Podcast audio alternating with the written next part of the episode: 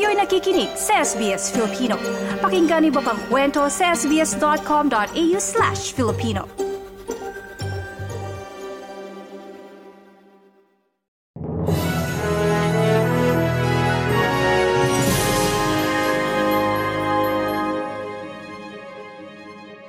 Isa pang Pilipino ang nasawi sa gyera ng Israel at grupong Hamas.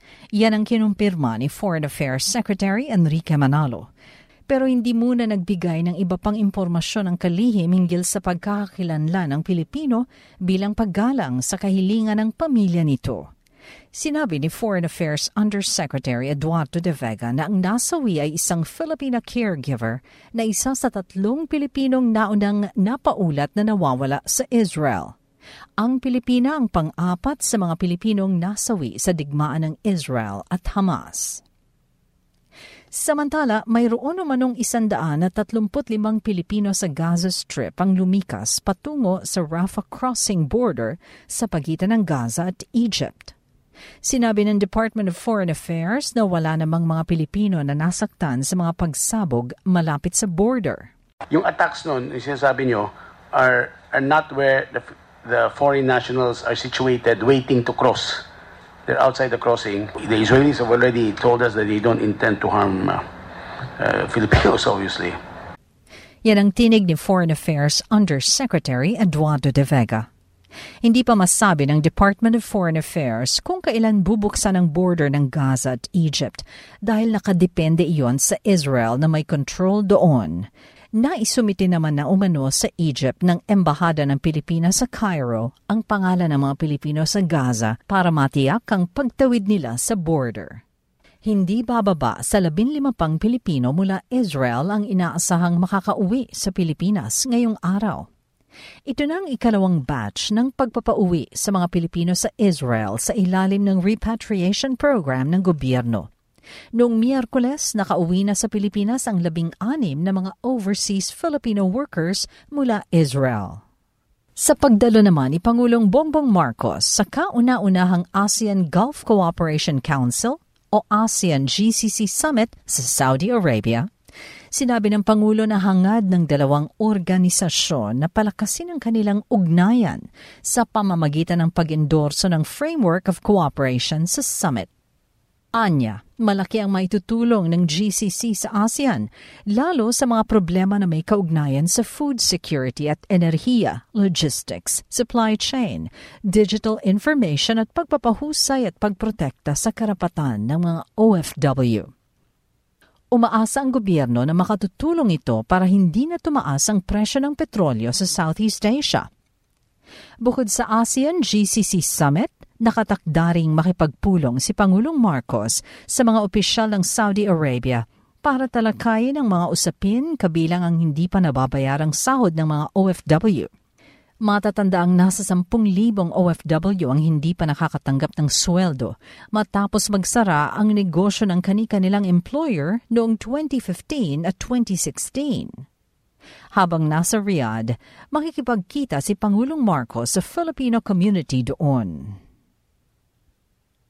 Sa ibang balita, pinabulaanan ni Pangulong Marcos ang mga ulat hinggil sa pagsuspinde sa Implementing Rules and Regulations o IRR ng Maharlika Investment Fund o MIF.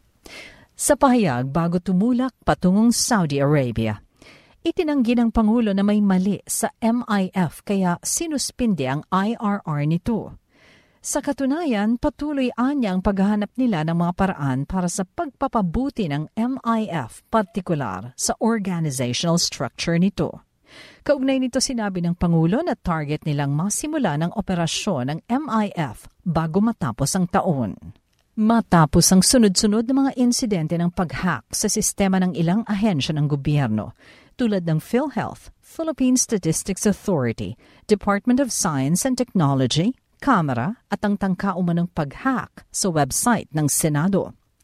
Sinabi ng PhilHealth na inaksyonan na nila ang hacking at data leak. Kabilang umano dito ang paglilipat ng pwesto sa pitong opisyal ng ahensya.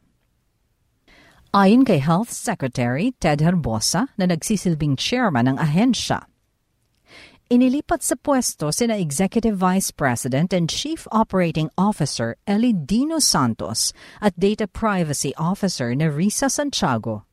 Gayun din ang mga Senior Vice Presidents o SVP na sina Jovita Aragona, Renato Limshaco, Jose Marie Tolentino, Dennis Mas at Dr. Israel Pargas. Itinanggi naman ni Santiago na nagpabaya sila sa trabaho kaya nangyari ang data leak even the other agencies have uh, suffered with this uh, cyber attack, even with uh, with the all the policies in place. It, it, we cannot really say that it's foolproof. Yan ang tinig ni PhilHealth Data Privacy Officer Nerissa Santiago. Dumipensa rin si PhilHealth Executive Vice President at Chief Operating Officer Elidino Santos. We were able to address it promptly and we were able to comply with the protocols and we were able to turn on or bring our systems up again in a reasonable time. Yan ang tinig ni PhilHealth Executive Vice President at Chief Operating Officer Eli Dino Santos. Sinagot din ng PhilHealth ang lawak ng posibilidad na maggamit ang mga pangalan at PhilHealth numbers ng hanggang 20 milyong miyembro nito na nakuha ng hacker there is verification naman po. So ngayon po kasi wala akong makita na ano no na damage as kung gagamitin po siguro sa iba. Like halimbawa, yung iba nilang uh, online accounts. Yan ang tinig ni PhilHealth Data Privacy Officer Nerissa Santiago. Ayon sa PhilHealth, sa pamamagitan ng text to email, aabisuhan nila ang mga PhilHealth members kung kasama sila sa nakuha ang personal information nakalinya na sa mga proyektong ipatutupad ng Philippine Ports Authority o PPA sa susunod na taon ang pagtatayo ng cruise terminals malapit sa mga tourist destinations sa Pilipinas. Sinabi ni PPA spokesperson Eunice Samonte na maglalagay ng mga pasilidad sa 2024 sa Palawan, Siargao, Camiguin, Boracay at Puerto Galera. Ayon kay Samonte, Ininspeksyon ni PPA General Manager Jay Santiago ang Bohol para makita ang lugar na pwedeng lagyan ng cruise terminal malapit sa Chocolate Hills. Sa ngayon, sa Corimao, Ilocos Sur pa lamang mayroong cruise terminal. Ayon sa PPA, malaking tulong ang mga ito para pasiglahin ang turismo at ang local economy sa mga lugar kung saan itatayo ang terminals. Sinabi ni Samonte na may inaasahang Holland Cruise Line na darating sa bansa para tumulong sa pagsasagawa nito. Mula sa Pilipinas, para sa SBS Filipino, ako si Shirley Escalante.